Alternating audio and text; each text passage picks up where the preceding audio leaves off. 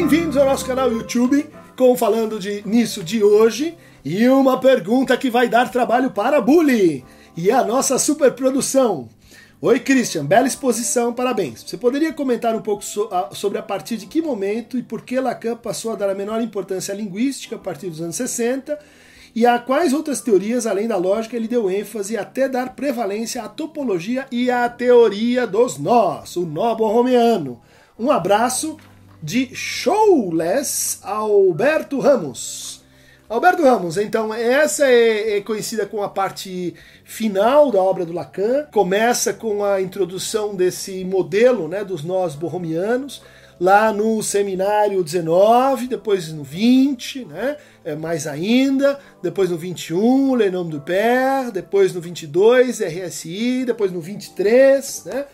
O sintoma, Le Symptôme, depois uh, no 24, no L'Insuccès de l'Homme vu sur la mort. São uh, quatro seminários né, que compreendem então essa parte final em que o Lacan muda o seu registro de formalização. Né? Ele que vinha até então, durante os anos 70, né, trabalhando com a lógica, né, com os limites da lógica, com os impasses de formalização, para falar do real, para falar do gozo, para falar da, da sexuação. Né. Ele que vinha antes disso trabalhando com a topologia, né, com os grupos de Klein, para falar da teoria dos quatro discursos. E antes disso, né, nos anos 60, no tempo do retorno a Freud, de 53 a 60, e 13 ele vinha usando então o método estrutural baseado na linguística estrutural e antes disso ela vinha usando variações do método fenomenológico com a dialética, né? no tempo da tese, no tempo do tempo lógico, no tempo do primeiro Lacan. Então são, são vários momentos e aí a gente chega nesse desafio que para muitos seria assim um momento sintético da obra do Lacan, onde ganha relevo os três registros que vieram sendo teorizados ao longo de todo o conjunto da obra, mas que aqui então a gente chega numa espécie assim de metateorização. Né? A gente tem as noções, que são apresentadas de forma narrativa, depois a gente tem os conceitos, depois a gente tem a escrita dos conceitos, que são os matemas, daí a gente tem a formalização dos matemas, né? e em cima da formalização dos matemas, o Lacan inventou ainda esse modelo baseado nos três anéis ou nos três touros, né? ou nos três registros. Então vamos pensar aí, né? O real, o simbólico e o imaginário.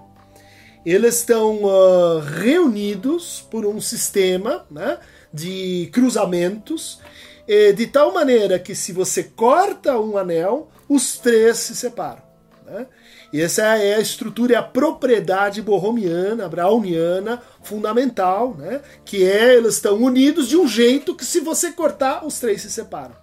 Os anéis olímpicos, né, a gente poderia dizer, tem uma montagem dos anéis, né, que é própria da psicose, onde você tem o real, o simbólico e o imaginário. Né? Só que se você cortar o último, os dois primeiros continuam articulados. Né? Então o Lacan se interessa por essa, por essa propriedade, né? na medida em que aqui a gente vai conseguir responder essa exigência epistemológica, que é dizer, há um, il a né? há um real, simbólico e imaginário fazem uma unidade. Mas é uma unidade precária, uma unidade que se desmancha, né? uma unidade que está sujeita, portanto, a operações de corte. O corte tem dupla valência. Né? Ele é a operação analítica fundamental, né? da interpretação, da disjunção de, de demandas, né? do corte no gozo, mas uh, a disjunção, a separação, ela também uh, nos leva para esse registro da nova ligação, da nova articulação, né?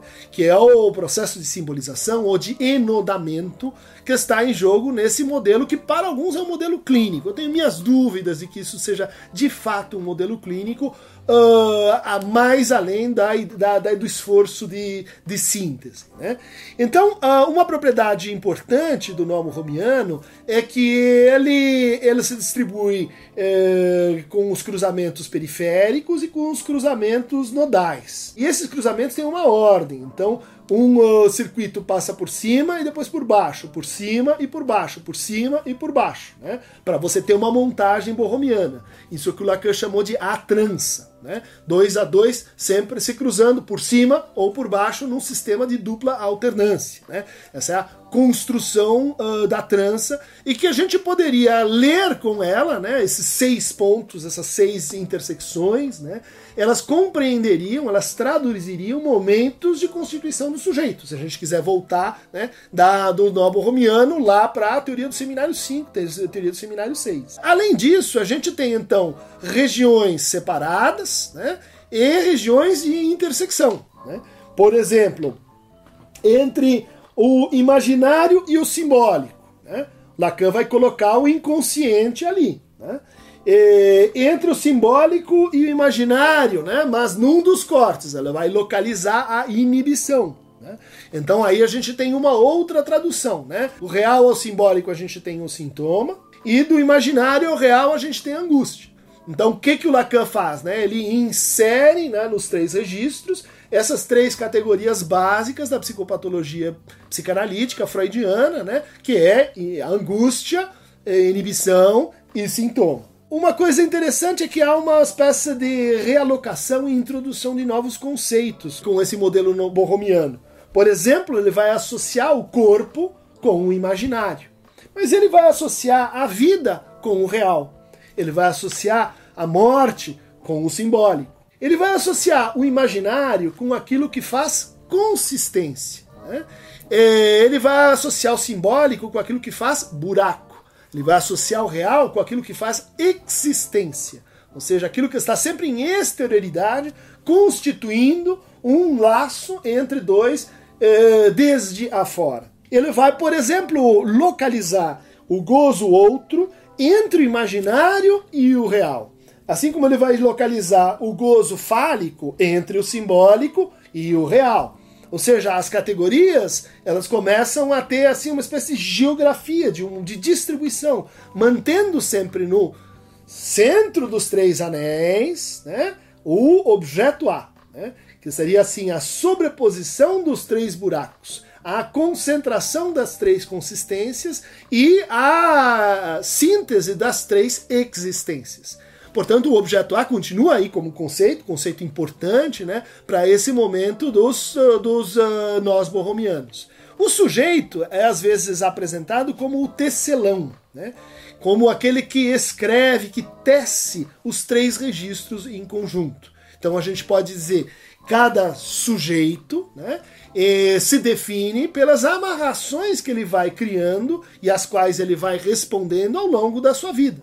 Cada um tem o seu RSI. Então, como a gente lê momentos de desencadeamento, momentos de crise, momentos de transformação corporal, ah, são momentos em que há um desatamento, um desenodamento, que depois pode ou não ser refeito. Então, o papel da sublimação, o papel da escrita, o papel da arte, o papel dos amores, é então uh, relido né, nesse processo maior de escrita. Né? Então vamos associar os três registros aí borromianos com a, com a dimensão da letra. É isso que se escreve. É isso que não cessa de não se inscrever, que é a definição que ela vai dar do real. O que não cessa de, se, de não se inscrever é o real enquanto impossível. Aquilo que cessa de se escrever, aquilo que para de se escrever é o possível.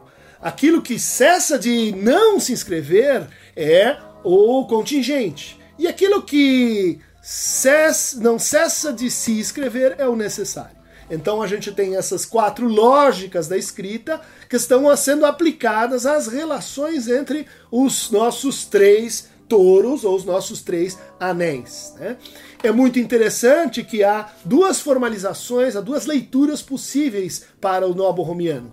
Um, o nó planificado, né? então aí em duas dimensões, que é quando a gente escreve ele com essas intersecções, e o nó tridimensional, né? que é por onde ele vai então ler o nó da paranoia no seminário sobre o sintoma, né? como, como um nó em trevo. Né? Então aí de fato a gente não está mais nesses enlaçamentos, mas a gente está no, no nó, no sentido mais trivial, né? no nó como, como uh, uma amarração uh, contínua, né, de um fio a si mesmo, com dobraduras internas. Né? Tá aí então apresentado e me parece que o motivo para que a gente tenha essa nova redistribuição né, de, de conceitos no Lacan é, entre outras coisas, a ideia de pensar o real verticalmente, né, é, pensar a partir do real a relação com os dois outros registros sem que, isso é textual nesse momento da obra do Lacan, sem que exista mais hierarquia. Muitos leem o primeiro Lacan dizendo, ah, o simbólico em cima do imaginário.